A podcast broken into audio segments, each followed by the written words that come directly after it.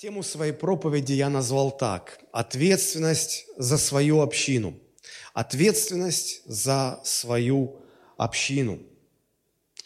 А наш основной текст а, находится в 12 главе послания к евреям. Давайте мы прочитаем с 14 по 17 стихи. Сначала в синодальном переводе, затем в современном. Я буду а, на протяжении этой проповеди обращаться еще и к современному переводу. Итак, 12 глава Евреям, 14 стих и ниже. Написано. «Старайтесь иметь мир со всеми и святость, без которой никто не увидит Господа. Наблюдайте, чтобы кто не лишился благодати Божией, чтобы какой горький корень, возникнув, не причинил вреда, и чтобы им не осквернились многие» чтобы не было между вами какого блудника или нечестивца, который бы, как Исав, за одну снеть отказался от своего первородства. Ибо вы знаете, что после того он, желая наследовать благословение, был отвержен, не мог переменить мысли отца, хотя и просил о том со слезами. В этом тексте есть несколько старых слов, и для того, чтобы лучше его понять, я прочитаю еще современный перевод. «Добивайтесь мира со всеми людьми и святой жизни, без нее никто не увидит Господа. Особенно смотрите, чтобы не было среди вас таких, кто отступился от Божьей любви, чтобы из горького корня не вырос ядовитый побег и не причинил вреда, отравив многих. И чтобы не было развратников или таких нечестивых людей, как Исав, который за один обед продал свое право старшинства. Ведь вы знаете, что потом Исав очень хотел получить благословение отца, но был отвергнут, хотя он просил о нем со слезами. Пути назад уже не было. А, друзья, вся книга послания к евреям, она а, очень интересна, она, а, может быть, немного сложна для восприятия.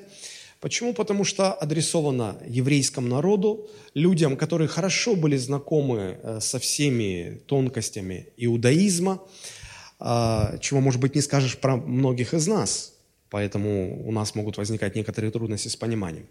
Но давайте а, рассуждать над тем, что нам понятно. Если мы посмотрим всю 12 главу, чтобы увидеть контекст того отрывка, который мы берем для а, наших рассуждений, то нетрудно заметить, что вся эта глава а, состоит из таких вот повелительных наставлений для христианской общины. Ну, посмотрите, как начинается 12 глава, 1-2 стих свергнем с себя всякое бремя и запинающий грех, и будем продолжаться, продолжать двигаться вперед по тому поприщу, которое нам Господь предопределил. Призыв, повеление, конечно. Дальше, 3-4 стих. «Помышляйте о Христе, а потому что в этом вы будете находить силу для того, чтобы укрепляться и идти дальше». Э, с 5 по 11 стихи э, мы видим, как автор послания к евреям пытается выправить э, наш взгляд, наше понимание, наше отношение к Божьим наказаниям. Э, и повеление звучит так, чтобы мы правильно относились к Божьему наказанию, в этом есть благословение, это нужно увидеть. Дальше 12-13 стихи э, написано «Укрепитесь, перестаньте хромать, ходите прямо, стойте твердо». То есть вот повеление, повеление, повеление – ну и 15 и 17 стихи «Наблюдайте, чтобы, чтобы самим не оскверняться, и э, чтобы какой горький корень, возникнув, не осквернил других, не осквернил всю общину». И, и ниже тоже, то есть вся глава состоит из повелений. Но я выделяю 15 и 16 стихи, э, потому что здесь, вот в этом месте, я вижу повеление, которое немного отличается от тех, которые были перед э, этим. В чем разница? А, отличается это повеление от остальных тем, что оно а, призывает нас стоять на защите интересов всей общины. Если те а, повеления, которые шли до этого, они, если так можно сказать, более индивидуальны, Да, меня призывают что-то делать, чтобы я укрепился, чтобы я не ослабел, чтобы я правильно относился к Богу, чтобы я правильно относился к Божьему наказанию, чтобы я имел мир и святость. И вот когда речь заходит о горьком корне, то мы здесь видим, что здесь уже э, забота идет обо всей общине, чтобы этот горький корень Понятно, что он самому этому человеку причиняет вред, но он еще может причинить вред многим, и вплоть до, до развала общины. Речь идет уже не просто о безопасности отдельных людей в церкви, но речь идет в целом о общине. А, подобных а, повелений, подобных а, наставлений у апостола Павла мы находим немало в его посланиях. Ну, например, это послание к римлянам, 16 глава, 17 стих, когда Павел пишет, «Умоляю вас, братья, остерегайтесь производящих разделения и соблазны, вопреки учению, которому вы научились, и уклоняйтесь от них». Это мера, направленная на защиту общины от разделений, от проблем и всем, что с этим связано. А, так и в нашем тексте. Если мы а, пропустим возникновение горького корня, если мы не отреагируем, если мы ничего просто с ним не сделаем, он причинит вред всей общине. И вот первый урок, который я выношу из а, а, наших сегодняшних рассуждений, заключается в следующем. Оказывается, для Бога важен не только каждый христианин в отдельности. Для Бога также очень важна церковная община в целом – не только состояние одного верующего, индивидуальное состояние, но и состояние э, всей общины. И каждый член церкви, своей поместной церкви, он в определенном смысле несет ответственность за свою общину. Ведь это нам сказано, наблюдайте, чтобы в вашей общине не возник этот корень. Это ваша ответственность, это вы должны что-то с этим сделать. А, к сожалению, сегодня подавляющее большинство современных верующих переживает только за себя. Э, девиз э, некоторых современных общин, общин можно сформулировать очень просто. Каждый сам за себя. В какой-то степени это можно понять, потому что в наш постмодернистский век индивидуализм вознесен на очень высокий пьедестал. Но все-таки нам, как верующим людям, нужно возвращаться к Божьему Слову, и научиться думать, переживать, заботиться не только о себе, но и о своей общине. А, задайте себе вопрос, а, что вы делаете как христианин ради самого себя, ради своего а, здорового духовного состояния. Вы можете даже взять листик, разделить на две части и э, на одной части написать, что я делаю э, как христианин для себя – ради себя, а, а во второй колонке а, написать, что я делаю как христианин ради своей общины. Вот ради благополучия, ради здоровья, ради устройства своей общины. А потом сравните, что перевесит, чего больше, какой столбик окажется больше. Почему я об этом говорю? Да потому что Бог э, заинтересован в создании, в созидании сильных э, поместных общин – если христиане в поместных общинах будут каждый сам за себя, то эта цель становится недостижимой. И церкви будут представлять из себя маленькие, слабые собрания, ну, которые не осознают себя и не видят себя большой, сильной общиной. Поэтому Писание призывает нас э, много из подобных мест. Ну, например, филиппийцам 2 глава 4 стих сказано «Не о себе только каждый заботься, но каждый и о других».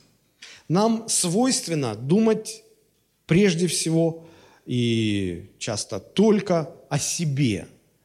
Но посмотрите вокруг, посмотрите справа, слева, вперед, назад. Сидят люди, наши братья и сестры, э, составляющие нашу общину. Мы заботимся о том, чтобы мы хорошо выглядели, чтобы нам было комфортно, чтобы нам было удобно. Серьезно, вот кто сидит в, первом, в первых рядах и всерьез думает, как там вот тем сзади, удобно или нет? Дует им кондиционер, или нет. Нам в голову даже не приходят эти мысли. Я не осуждаю. Я понимаю, что люди так устроены. Поэтому Писание говорит, немножечко поменяйте свое мышление, свой менталитет. Я абсолютно убежден, что каждый христианин должен думать не только о себе, воспринимать себя не только в качестве индивидуума, но э, и воспринимать себя как часть своей поместной общины. В большинстве протестантских церквей э, на территории нашей страны, к сожалению, сложился церковно-приходской менталитет мышления. Когда люди себя понимают как, э, как приход церкви. Вот они приходят по воскресеньям, даже сильно так друг с другом не общаются, может быть, разбиваются на какие-то группки, кланы, в которых внутри происходит какое-то общение, но так, чтобы вот чувствовать себя частью общины, знать всех, понимать, что вот это одна семья, Скорее нет. Церковно-приходской менталитет предполагает, что мы видим себя просто как, э, ну, как зрители примерно пришли на концерт послушать кого-то. Вот. Мы как э, аудитория, мы приход. Но я все-таки верю, что э, в Церкви Божией, в нашем сознании у нас должен быть скорее общинный менталитет, менталитет общины. Я попробую объяснить, что я имею в виду несовершенные сравнения, не призываю к тому, о чем буду говорить, но э, просто, чтобы вам было немножко понятно. Мне не так давно рассказали об одной старообрядческой общине в Нижнем Новгороде. Новгороде. Это действующая община, которая состоит более чем из пяти тысяч человек, старообрядцы. Они тоже верят во Христа, по-своему немножечко. Ни за, ни против ничего не скажу, не в этом дело. Община продолжает расти. Согласитесь, вот э, пятитысячная церковная община, неважно какой деноминации, э, это не такое уж распространенное явление в нашей стране. А, подавляющее большинство членов общины этой люди, скажем так, ну, совсем не бедные. Люди а, довольно благополучные, состоятельные. И получилось это не случайно, и возникло это не само по себе. Просто э, люди воспринимали свою церковь именно как общину, как единую общину, где интересы каждого должны быть подчинены э, интересам э, общим, интересам общины. В чем это проявляется? Ну, такой небольшой пример. Эти люди стараются всячески поддерживать друг друга экономически. А если какой-то брат в этой общине занимается продажей соли, то все эти пять тысяч человек покупают соль где? У него. Если у другого брата э, шиномонтажный бизнес, то все эти машины этой общины э, переобуваются зима-лето, лето-зима. Где? На станциях у этого брата. И так далее. В результате они очень-очень э, помогают э, своим людям поднимать, развивать свой бизнес. И вот, в общем-то, добились заметного преуспевания в своей среде. Поймите правильно, я сейчас не про материальное обогащение говорю, я говорю про мышление. Они понимают, что если у брата есть бизнес, то надо поддерживать его. Причем поддерживать как? покупать только у него. А, поддержка заключается в том, что ты пользуешься услугами, ты платишь за эти услуги, а, и в результате его бизнес развивается, набирает обороты, и он становится твердо на ноги. В наших евангельских общинах народ привык поступать с точностью до наоборот. Объясню. Если есть у кого-то бизнес – то мы придем к нему и попросим, чтобы он дал нам что-то бесплатно. Ну или с большой скидкой. Ну он же свой, он брат во Христе. А что? Ну а как по-другому? Давайте. То есть если брат продает мясо, мы все, всей церковью заявимся и скажем, слушай, ну, что, у тебя же много, ты смотри, как тебя Господь благословил. Давай всем отвесь по килограммчику а мы помолимся, чтобы Господь тебя благословил. Да. Знаете, что произойдет с его бизнесом? Он прогорит. Он прогорит. А, почему мы так поступаем? Почему они по-другому поступают? Потому что они понимают, что а, хорошо, когда община состоит из а, устроенных, благополучных людей, семей. И они делают все для того, чтобы бизнес а, развивался, для того, чтобы укреплялись люди в общине. И община в целом от этого выигрывает. У нас, когда мы узнаем, что кто-то что-то там, а, какие-то услуги оказывает, что-то продает, мы все в очередь записываемся бесплатно или хотя бы скидочку. Но мы же все разрушаем, разрушаем. Я когда пользуюсь услугами а, верующих, когда узнаю, что они хорошие мастера, они братья во Христе, я всегда стараюсь заплатить им больше, чем они наработали – и они всегда мне удивляются. И удивляются, я понимаю, почему. Потому что они привыкли совсем к другому отношению. Чтобы вот бесплатно или со скидкой, а тут ты даешь больше. Я говорю, я, вы же мои братья, я хочу, чтобы у вас укреплялся вас, ваш бизнес, чтобы вы росли, чтобы вы набирали обороты. Я, я в этом заинтересован, я этого хочу. И они очень удивляются. Почему? Потому что мы не научились поддерживать друг друга. Я говорю, я хочу, чтобы от того, что я воспользовался вашими услугами, чтобы вы стали крепче, чтобы для вас это было благословение. Для меня уже было благословение, то, что вы хорошо сделали мне работу. Я хочу, чтобы вы э, стали крепче. Поэтому давайте, друзья, научимся поддерживать тех людей в нашей среде, которые что-то делают, что-то умеют. Не клянчить у них скидки, не выпрашивать у них, а Э, мне это часто напоминает, помните старый советский мультик, когда богатый человек пришел с одной шкуркой и говорит э, скорняку, а ты можешь из этой шкурки сделать шляпу? Он говорит, а что же не могу? Могу, конечно. Тот что-то почесал репу, говорит, а две? Тот говорит, и две могу. Но у того уже разгорается азарт. А три? И три могу. И уже дошли так, а семь? У того уже просто ну, как, как мне повезло. Ты посмотри, он из одной маленькой шкурки, которой ну, не хватит и на одну шапку, на мою-то репу натянуть. А тут он семь целых. Семь. Семь. Ну, да, вот здорово. Потом возвращается, забирать заказ, и так, семь таких маленьких, да, наперсточков. Как? Что? Ты что обманул? А что ты хотел? Ты хотел семь? Вот тебе семь. Вот и люди такие, а давайте уложимся так, чтобы вот еще и ты мне доплатил, что я к тебе пришел. Как-то странно все это. Как-то странно. Вот смотрите, в Нижнем Новгороде, в Новгороде я их не идеализирую, не возвеличиваю, но у них как-то получилось. Вот мне хочется, чтобы во всем, не только в экономическом смысле, но во всем мы понимали, что мы община, и, и Бог хочет, чтобы община а, становилась крепче, сильнее – в том числе экономически, а, больше и так далее, и так далее. А, между прочим, у них, а, у этой общины совершенно нет проблем с миссионерами, с открытием новых церквей. То есть они ставят людей в служение, они сразу дают материальное обеспечение, вот, и они растут, они расширяются. Но наш текст не об этом совсем. Это просто как, как введение. Еще раз хочу подчеркнуть, что место, которое мы взяли для а, размышлений наших, оно учит нас думать не только о себе, но и об интересах а, нашей церковной общины. Заботиться не только о своей безопасности, но и о безопасности всей общины, понимать свою ответственность.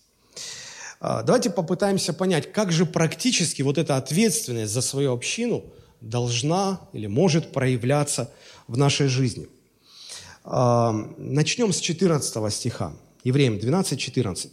«Старайтесь иметь мир со всеми и святость, без которой никто не увидит Господа».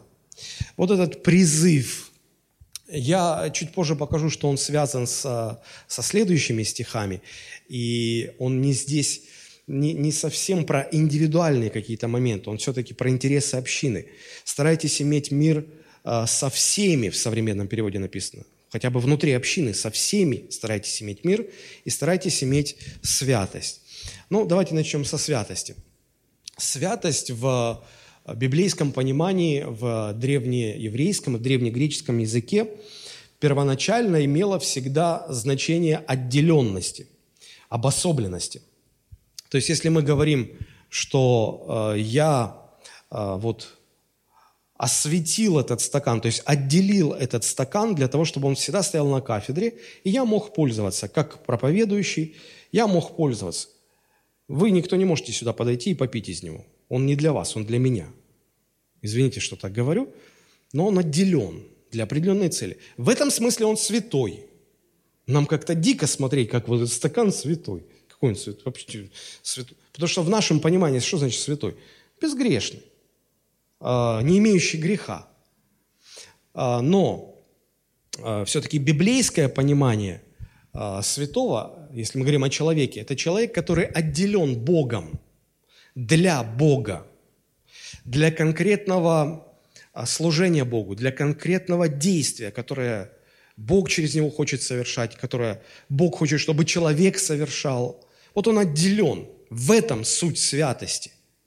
И уже во-вторых, потому что я отделен, я буду воздерживаться от греха, чтобы мне быть эффективным вот в, в том деле, к которому Господь меня призвал. Иметь святую жизнь, а именно к этому нас призывает наш текст, означает быть отделенным для Бога, посвященным Богу, и э, возьму на себя такую смелость быть э, поставленным в общине в своей церковной для определенного служения. Потому что невозможно быть отделенным Богом ни для чего. Понимаете, вот этот стакан, он отделен для того, чтобы я мог из него пить. Вот проповедующий, чтобы мог из него пить. Нельзя просто отделить что-то, просто чтобы оно стояло для чего-то. Должна быть какая-то функция. Понимаете? Вот. И это в первую очередь. А во вторую очередь, когда вы отделены для Бога, вы посвящены Богу и посвящены конкретному служению в общине, а, то вам нужно от чего-то воздерживаться в частности, от греха, для того, чтобы быть эффективным. Это подобно э, тому, как спортсмены, которые готовятся к соревнованиям, они воздерживаются от определенных от определенной пищи, от определенных занятий, чтобы э, сохранить форму или набрать форму. То есть смысл воздерживаться есть только тогда, когда есть цель. Я чем-то занят, я к чему-то готовлюсь, я что-то должен осуществлять, что-то должен делать, и для этого я воздерживаюсь. А воздерживаться а, от чего-то просто ради самого этого воздержания, это никакая не библейская святость. Это, это бессмыслица, это нонсенс. Все имеет свой смысл. Бог так устроил этот мир. Так вот, старайтесь э, иметь святость. Вот в этом плане старайтесь. То есть э, будьте в общине отделены Богом для того, чтобы Бог через вас что-то мог делать, чтобы вы могли какое-то служение нести в общине. Старайтесь. Вы проверьте себя, вы прилагаете какие-то старания, потому что в современном переводе сказано там э, даже так, добивайтесь, вот добивайтесь того, чтобы у вас было какое-то служение, чтобы у вас было, была своя какая-то функция в общине. Это важно. И сказано, старайтесь иметь мир со всеми. Хотя бы в пределах своей общины. Потому что я как пастор, я часто сталкиваюсь, ну, например, с такими ситуациями. Вот э, объясню. Два христианина в одной церкви продолжают оставаться во враждебных отношениях друг по отношению к другу. Как-то так получается, что они попадают в одну домашнюю группу. И вот э, поняв и осознав это, они начинают друг другу противиться, и потом пастору выдвигают ультиматум. Если он будет здесь, то меня здесь не будет. Представляете? В одной церкви. Я всегда думаю, мне интересно, а вот вы попадаете на небеса, и Господь вас селит по соседству. Поселил вас в соседних домах на небесах. Вот мне интересно, вы и Господу тоже с этим э, ультиматумом к нему придете и скажете, Господь, выбирай, или я, или он. Мне кажется, вас двоих с небес оттуда скинут. Кто-то может сказать, а что ты за Господа распоряжаешься? Да нет, просто так написано. Старайтесь иметь мир со всеми и святость, без которой никто не увидит Господа. Не увидите. Вас туда не пустят просто. Как, это какой-то бред, это какая-то глупость, когда в одной общине люди враждуют настолько, что не хотят сидеть за одним столом, не хотят приходить на одну домашнюю группу.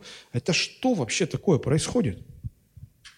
Значит, какая-то проблема есть, значит, надо решать ее, значит, нужно что-то делать.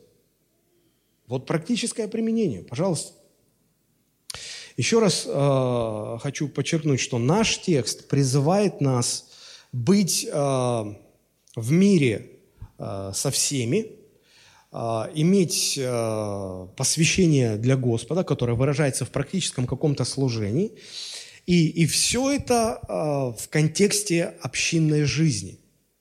Почему? Потому что, посмотрите, 15 стих в современном переводе, да, в 14 сказано, добивайтесь иметь мир со всеми, святость.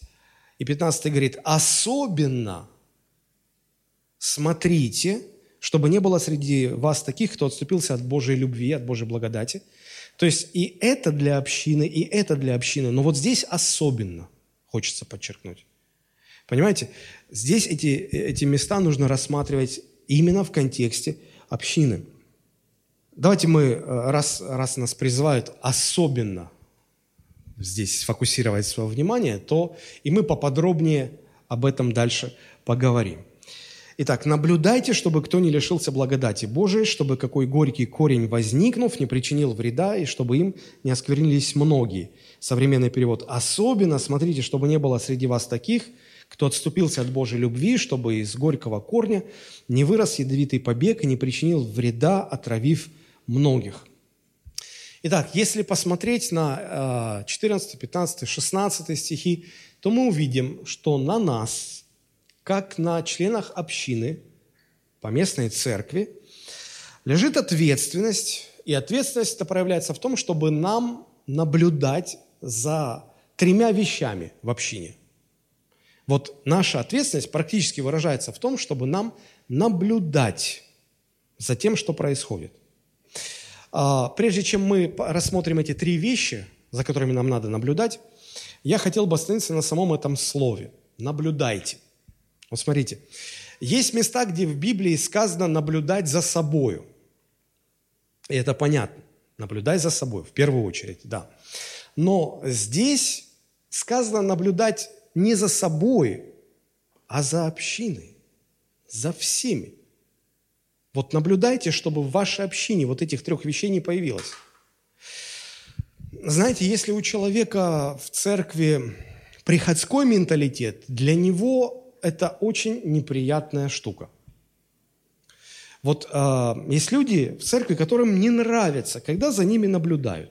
Вам вообще нравится, когда за вами кто-то наблюдает? Ну так, серьезно, честно. Нет, конечно. Что смотришь? Что уставился? Что лезешь в мою жизнь? Ну, за своей смотри. Это то редкое место, когда Библия призывает нас смотреть не за собой, а за другими – может, кто-то уже руки потирает. Я знал, что это место должно существовать. Но давайте разберемся. Когда, допустим, я как пастор или те мои помощники, которых я назначил, они видят, что ну, возникла какая-то проблема, нужно ее разрешать. Вот. И они приходят и говорят, брат, сестра, давай разберемся, давай, надо вот разобраться довольно часто э, мы сталкиваемся, мы как служители Божии, мы сталкиваемся с э, позицией недовольства. Чего пришли? Вы в своих жизнях разберитесь, а потом уже в мою жизнь лезьте. Не надо, я не хочу. Люди возмущаются. Типа, это мое личное дело. Вот фраза, это мое личное дело, э, она сразу указывает на, на приходской менталитет – Человек не видит себя частью общины, человек не видит себя частью семьи. Знаете, когда внутри семьи кто-то говорит, муж или жена, или дети говорят, слушайте, отстаньте, это мое личное дело. Как личное дело? Ты под одной крышей с нами живешь. Мы семья. Как это? Мы в одной лодке. Если кто-то начинает дырку сверлить в этой лодке, э, то мы понимаем, что мы все потонем. Мы, мы не дадим ему продолжать. Потому что мы, мы в одной лодке. Так нельзя. Поэтому я и говорю о важности э, общинного менталитета. Давайте согласимся, что это нормально, когда пастыри церкви наблюдают за духовным состоянием общины, стараются вовремя выявлять, предотвращать, или если уже не удалось предотвратить, то разрешать проблемы, сложности. Вы согласны? Это нормально? Конечно, вы бы видели. Только третий человек подняли руки. Давайте все-таки перейдем к тем трем пунктам, за которыми конкретно нас и просят наблюдать. А, потому что, смотрите, вот если мы читаем 15-16 стихи, вот 15, 15 и 16 вместе, а, здесь написано «наблюдайте, чтобы». И вот здесь есть эти три союза «чтобы». То есть три вещи, за которыми нам надо наблюдать. Первое, нам надо наблюдать, чтобы кто не лишился благодати Божией. Во-вторых, нам надо наблюдать, чтобы какой горький корень, возникнув, не причинил вреда, и чтобы им не осквернились многие. И в-третьих, нам нужно наблюдать, чтобы не было между нами какого блудника или нечестивца, подобного Исаву. Мы разберем сейчас, что это значит. Вот три вещи, за которыми нужно наблюдать. Э, этот, этот текст учит нас этому. Давайте начнем с первого. Наблюдайте, чтобы кто не лишился благодати Божией. Что это значит? Я понимаю, что некоторые люди видят в этом какой-то мистический смысл. Для них благодать Божия – это что-то такое, а, что-то хорошее, но они никогда не могут это сформулировать. Ну вот что-то, что очень нужно, чтобы было, а, очень сложно описать, что это такое, и если это потеряешь, то, ой, мама дорогая, что-то будет серьезное. Но на самом деле здесь никакой мистики нет. А, потому что в любой общине человек, мы про верующих сейчас говорим, вы понимаете, вот, верующие в общине, у них есть только два пути, как, как жить в общине, как жить, а, вот, не скажу христианской жизнью, как жить церковной жизнью, так скажу.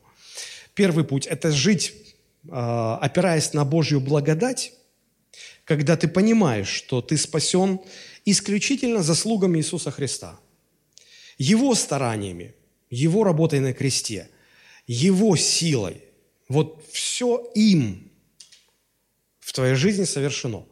И ты не можешь туда ничего добавить, подправить, э, ну, дополнить что-то. Нет, никаких собственных усилий не принимается, они бесполезны. Ты живешь благодатью в таком случае. Второй вариант – это когда человек опирается на свои заслуги, старается заслужить Божье расположение, старается заработать Божье благословение своими делами, усилиями. И, и, и вот вся жизнь у него строится таким образом.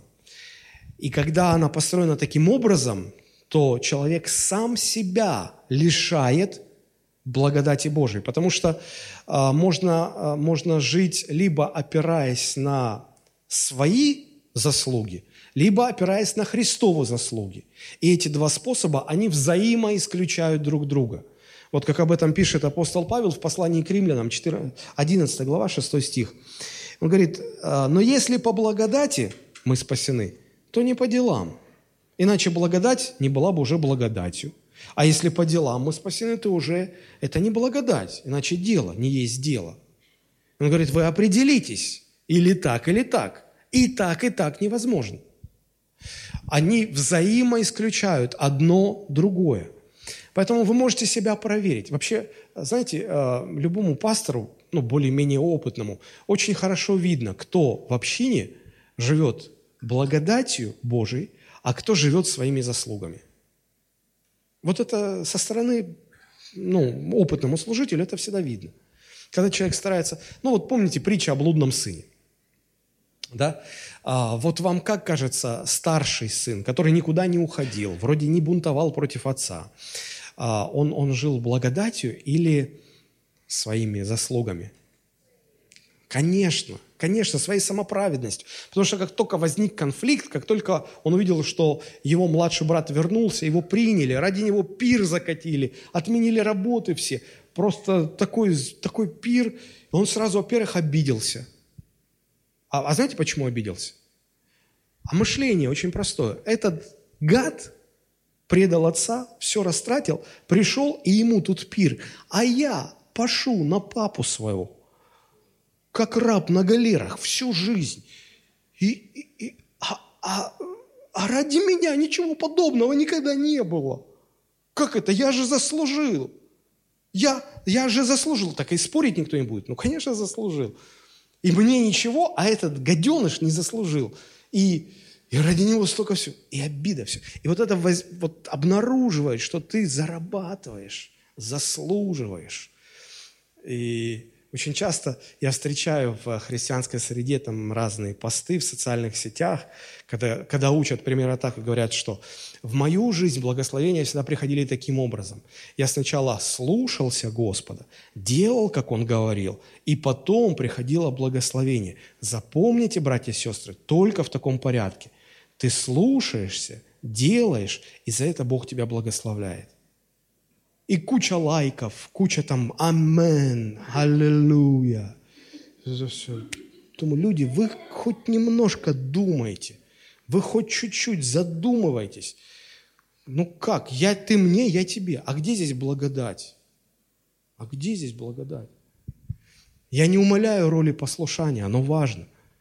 Но здесь очень тонкая грань, когда мы можем просто лишиться этой благодати, потому что мы уходим от мы, мы, мы перестраиваемся на другой образ мышления, мы пытаемся зарабатывать, заслуживать, э, дополнять что-то, вот, что-то прибавить. Ну а как же? А если вот я, меня же Господь не будет слушать, э, не, не, не ответит на мою молитву, если я Ему служить не буду? Что-то в этом неправильное. Что-то в этом не так. Проверьте себя, не лишились ли вы благодати Божией, переключив свое упование на свои дела и заслуги. За этим нужно внимательно наблюдать, потому что э, если вы уже переключились, то рано или поздно вас постигнет жесточайшее разочарование. Это, это не приносит никакого удовлетворения, это напрягает. И однажды вы сорветесь, как сорвался старший брат в этой притче. Сорветесь. Вы обидитесь на пастора, на Бога, на церковь. Как это так? Я это, а вот они это. И, и это может заразить других, причинить вред другим. Второе, э, к чему э, призывает нас, зачем наблюдать?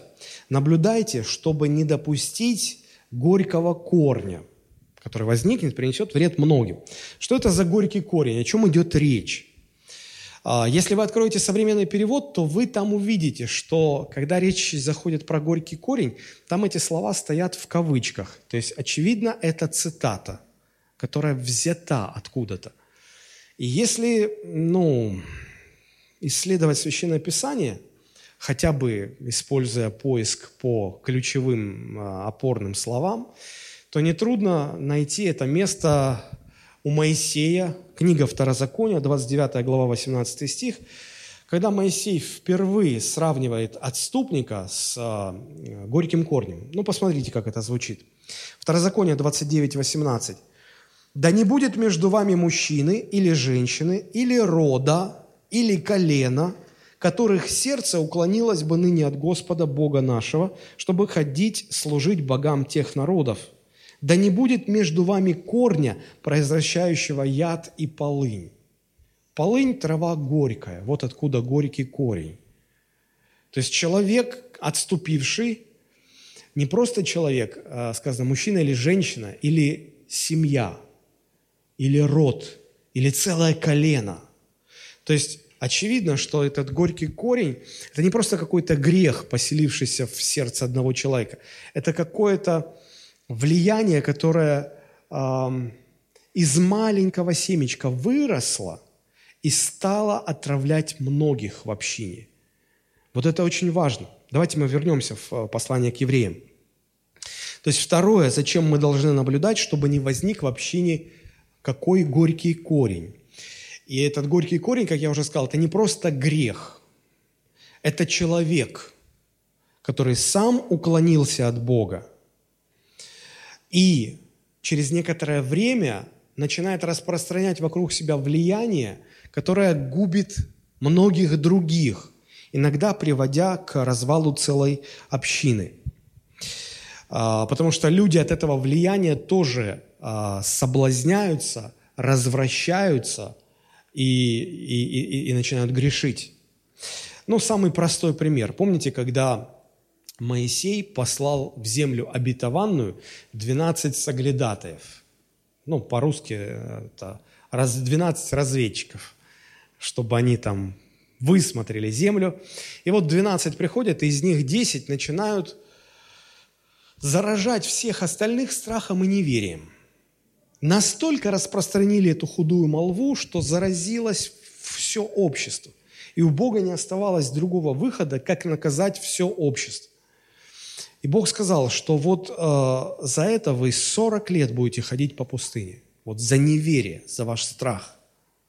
Посмотрите, как э, горький корень, возникнув, его вовремя не удалили.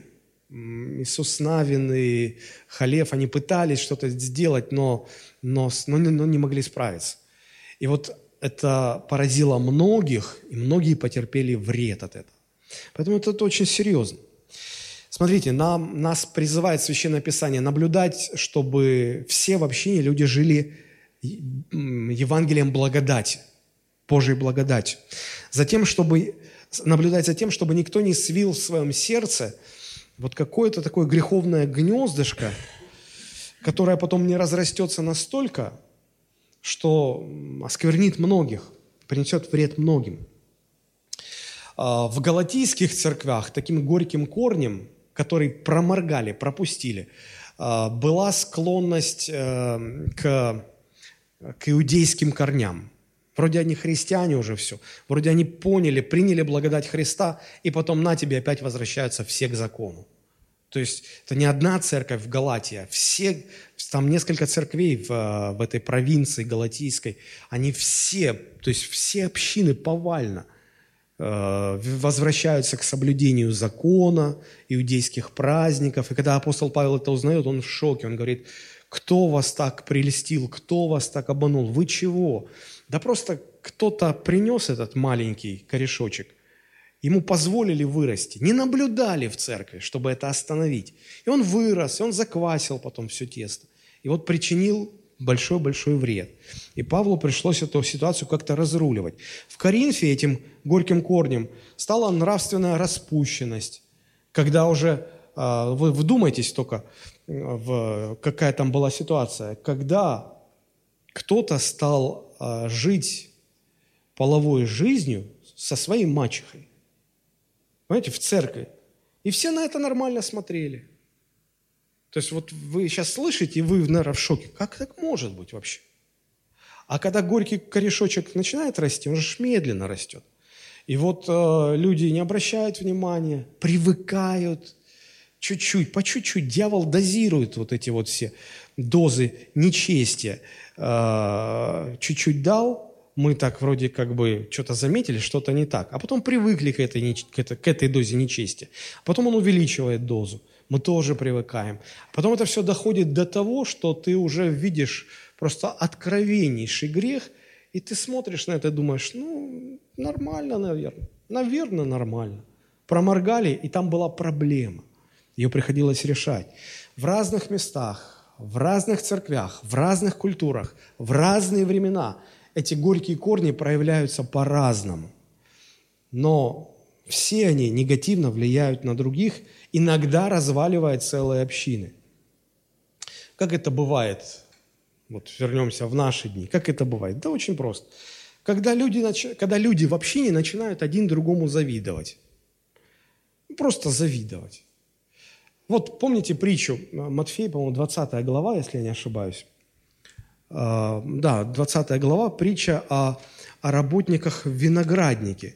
Помните, когда Христос рассказывает, что хозяин виноградника вышел нанимать а, рабочих, работать в его винограднике. И утром он нанял там одну группу людей и договорился с ними за динарий. Согласны? Но динарий это была обычная дневная заработная плата. Да, согласна, за динарий, отлично, спасибо, что нас взяли, все, работают. А потом хозяин увидел, подумал, ну, надо еще кого-то, потому что не справляются, нужны еще люди.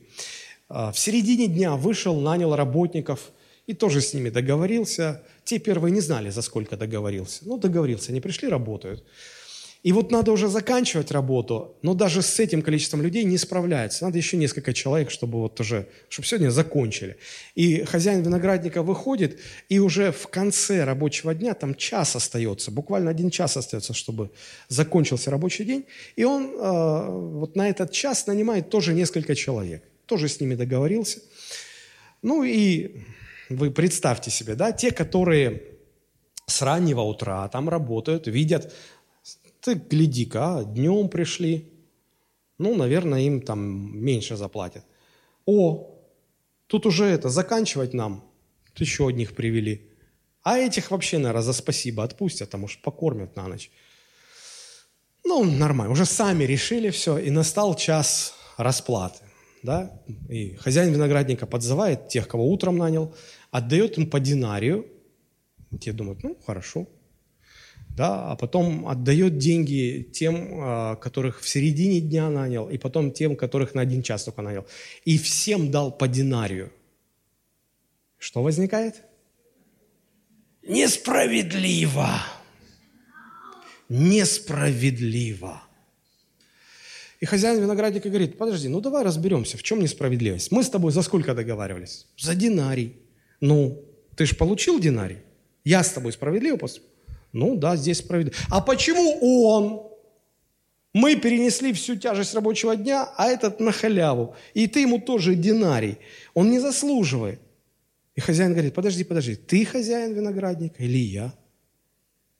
Или, может, дело в том, что око твое завистливо. Разве я, как хозяин, не могу этому заплатить, сколько я хочу? Я же хозяин, хозяин барин. Я могу.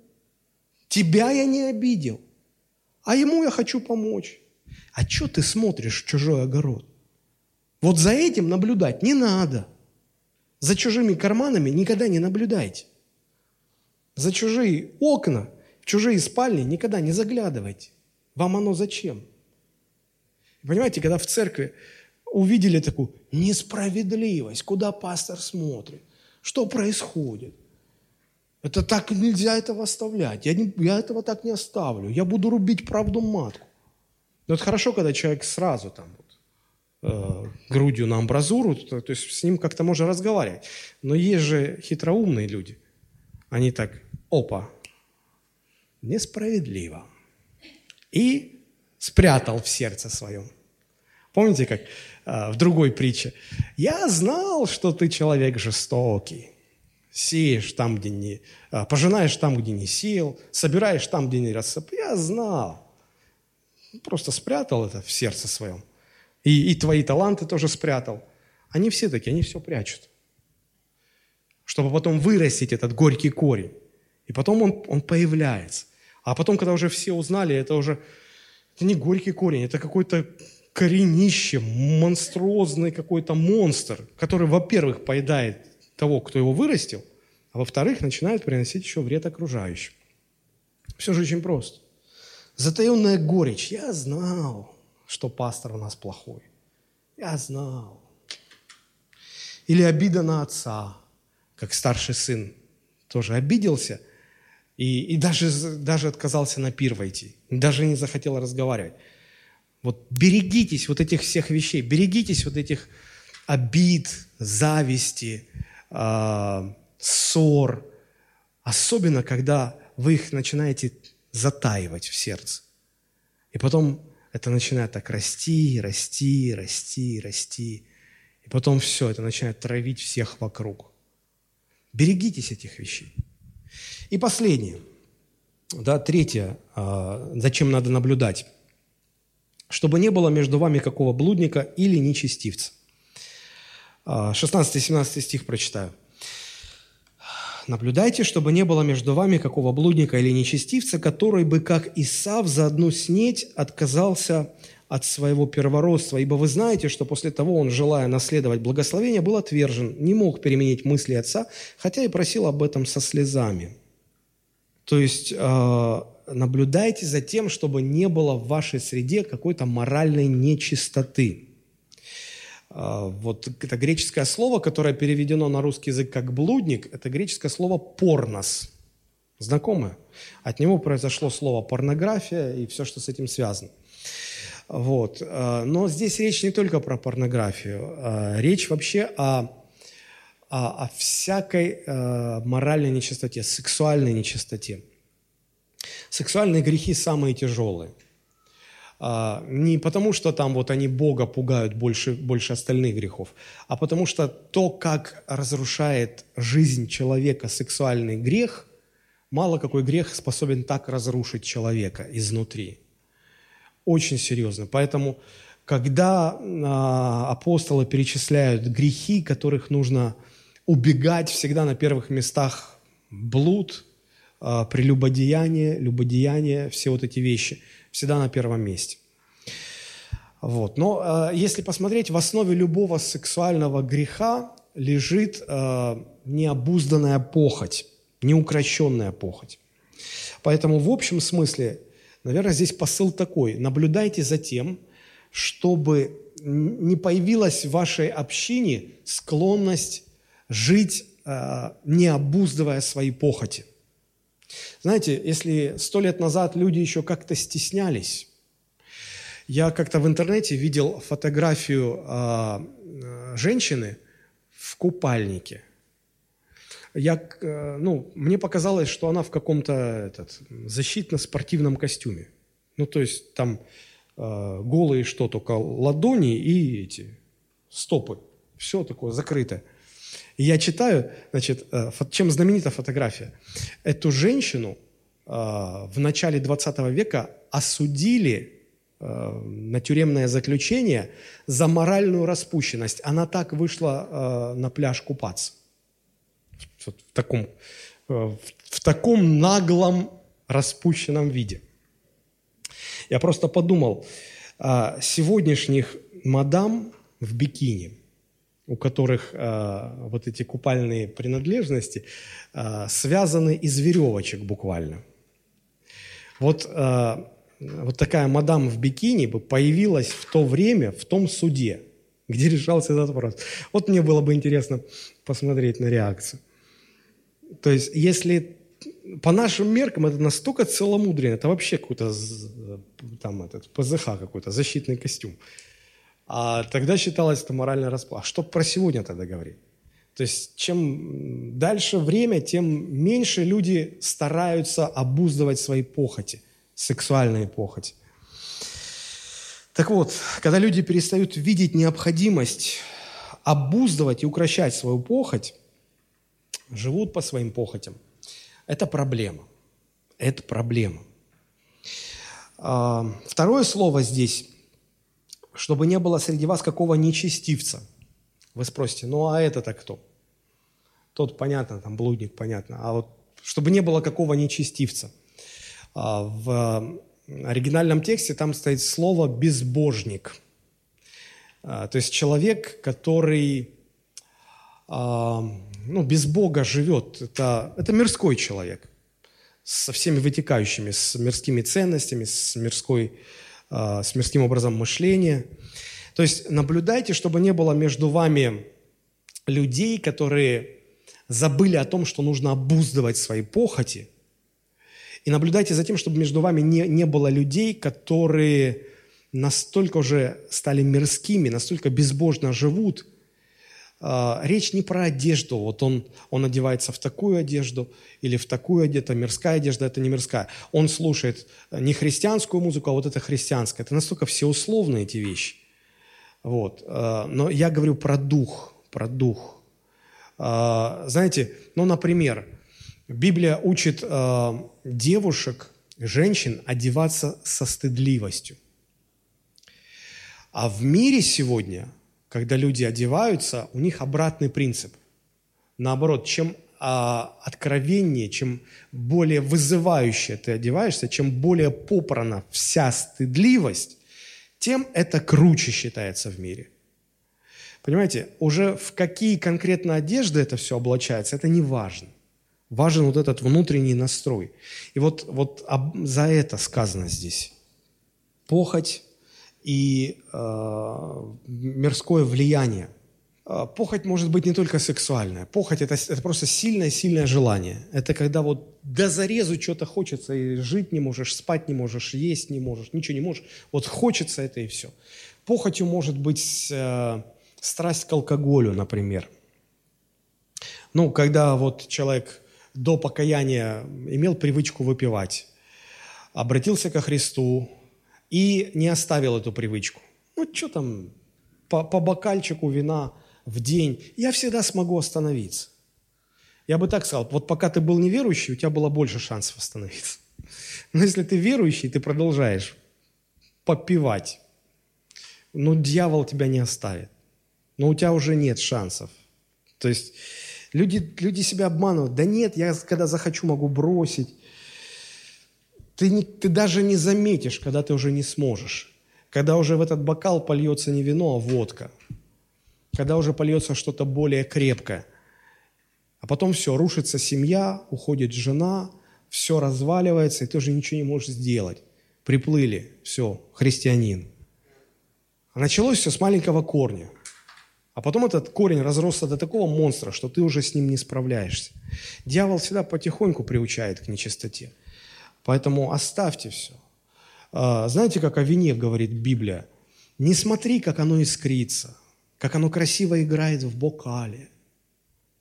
Красиво, романтично, поэтично. Но Писание потом говорит, оно как, как аспид ужалит тебя, как гадюка поразит тебя, когда не ждешь. Оно обязательно укусит, обязательно. Не может быть по-другому. Не может. Хочешь проверить? Но ценой будет развал твоей жизни, семьи, потеря близких. Вот тебе вот это зачем? Вы скажете, хорошо, пастор, с этим понятно. Исава тут для чего приплели? Он же ж вроде не блудник никакой, в, в сексуальных грехах не замечен. Чё, при, при чем тут Исав? Почему в пример приводят Исава? Не потому, что у него был там какой-то сексуальный грех, может был, может не был, нам про это ничего не сказано, не в этом дело. Но посмотрите, в чем суть э, Исава, что он не так сделал, да? почему его сюда вот записали в эту компанию. А смотрите, сказано, чтобы не было между вами какого блудника или нечестивца, который бы, как Исав, а вот что он сделал, за одну снеть, то есть за тарелку похлебки, он отказался от своего первородства. Помните, как дело было? А, он по праву рождения был первенец и имел а, особое благословение отцовское. Но он, видимо, его не ценил. Он думал, да что мне первородство? И вот однажды он пришел с охоты, вымотанный, как зверь, голодный, как волк хочет есть, и вот сиюминутное желание. А Иаков, хитрый парень, варит там прям на глазах, чтобы ему там аромат, запах шел. И тут а, а, а, уже там слюни капают. И говорит, дай мне это, дай мне это. Что там? Да, ладно, какой-то там шашлык был бы, какое-то изысканное блюдо. Чечевичная похлебка. Кто из вас когда-либо ел чечевичную похлебку? Ну, еда так себе деликатес тот еще. И вот он за эту чечевичную похлебку говорит, а, ну, Яков, как настоящий Яков, дай, ну, это тебе будет что-то стоить. Любую цену. Хорошо, сам сказал. Первородство твое хочу. Тот думает, да что мне с толку с этого первородства? Забирай первородство. Как вот в карман не положишь, в руке не удержишь. Первородство. Что такое первородство? Забирай первородство, что хочешь. Все, клянешься.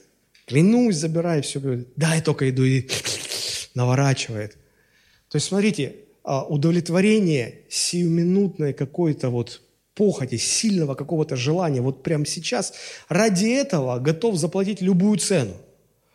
Готов променять духовное богатство, бесценное духовное богатство за сиюминутную удовольствие готов с легкостью променять. Когда мужики идут вот э, и, и грешат с другой женщиной, за минуту удовольствия ты платишь с семьей, детьми, спасением, может быть, своим. Ну ты сопоставь хотя бы величины вот что на что ты меняешь? А вот когда похоть не обуздана, когда похоть не обуздана, ты не можешь сопоставить, ты не, ты не контролируешь, ты родину, мать, жену, что угодно продашь, лишь бы вот этой чечевичной похлебкой наполнить свое чрево. Необузданная, неконтролируемая похоть. Вот, вот почему он здесь приведен в пример. Потом он понял, что потерял. Понял. И написано, он со слезами просил, отец, может, есть у тебя еще благословение, может, можешь что-то поправить. Да не поправишь ты это уже ничего, не поправишь. Так и многие сегодня там семью потерял, жену потерял, детей потерял. Может, они простят меня. А что ты уже сделаешь? Ну, что ты уже сделаешь? Уже все. Поэтому наблюдайте за тем, чтобы не, не появилась в вашей общине вот эта тенденция, эта склонность э, перестать обуздывать похоти, когда мир уже настолько захлестнул общину, что там уже не поймешь, не отделишь, где Божье, где мирское. Все перепутано, перемешано. И уже разобраться так сложно. Это, это трагедия, огромная трагедия. В заключении еще раз хочу э, повторить вот три вещи. Да? Нас слово призывает э, наблюдать в нашей общине э, за тремя вещами. Во-первых, помогать тем людям, которые перестают жить по благодати, скатываются к собственным делам, заслугам, к зарабатыванию Божьей, Божьего расположения, помогать им вернуться к жизни по благодати. Второе – наблюдать, чтобы эти горькие корни не появлялись, вовремя с ними разбираться, вовремя э, решать эти конфликты, чтобы потом не пострадали многие, многие очень, чтобы не пострадали и наблюдать за тем, чтобы мирское влияние, бесконтрольная похоть не захватила ума, умы и сердца людей в общине. Эти все вещи нужно вовремя останавливать. Но чем ближе мы к концу, чем э, дальше как-то жизнь развивается, тем сложнее становится различать, отделять одно от другого. Хотя бы для себя в сердце формулировать, вот это чисто, а это нечисто это праведно, а это грешно. И настолько все запутано, и дальше еще хуже будет с этим положением, что остается только молиться. Господи, помилуй, Боже, защити. Я закончить хотел бы свою проповедь несколькими строками, которые у меня буквально вчера родились а, вот, по поводу этих размышлений. И мы потом будем молиться. Я, я назвал это стихотворение «Молитва». И мы потом будем молиться. Мы можем очень много ошибаться, но не дай Бог запутаться в пути, уйти оттуда, где нам хочется остаться, оставшись там, где стоило уйти. Нам часто будут лгать и лицемерить, но сохрани, Господь, от участи такой, что, предавая тех, кому бы надо верить, мы верим тем, кто предает нас за спиной. Как сложно порой в жизни разобраться, кто друг, кто враг, где истина, где ложь. Помилуй, Господи, чтобы нам в грехе не замораться, когда Он так на правду стал похож. Давайте склоним наши головы. Наш Небесный Отец, мы, мы благодарим Тебя за то, что Ты оставил нам Твое Слово.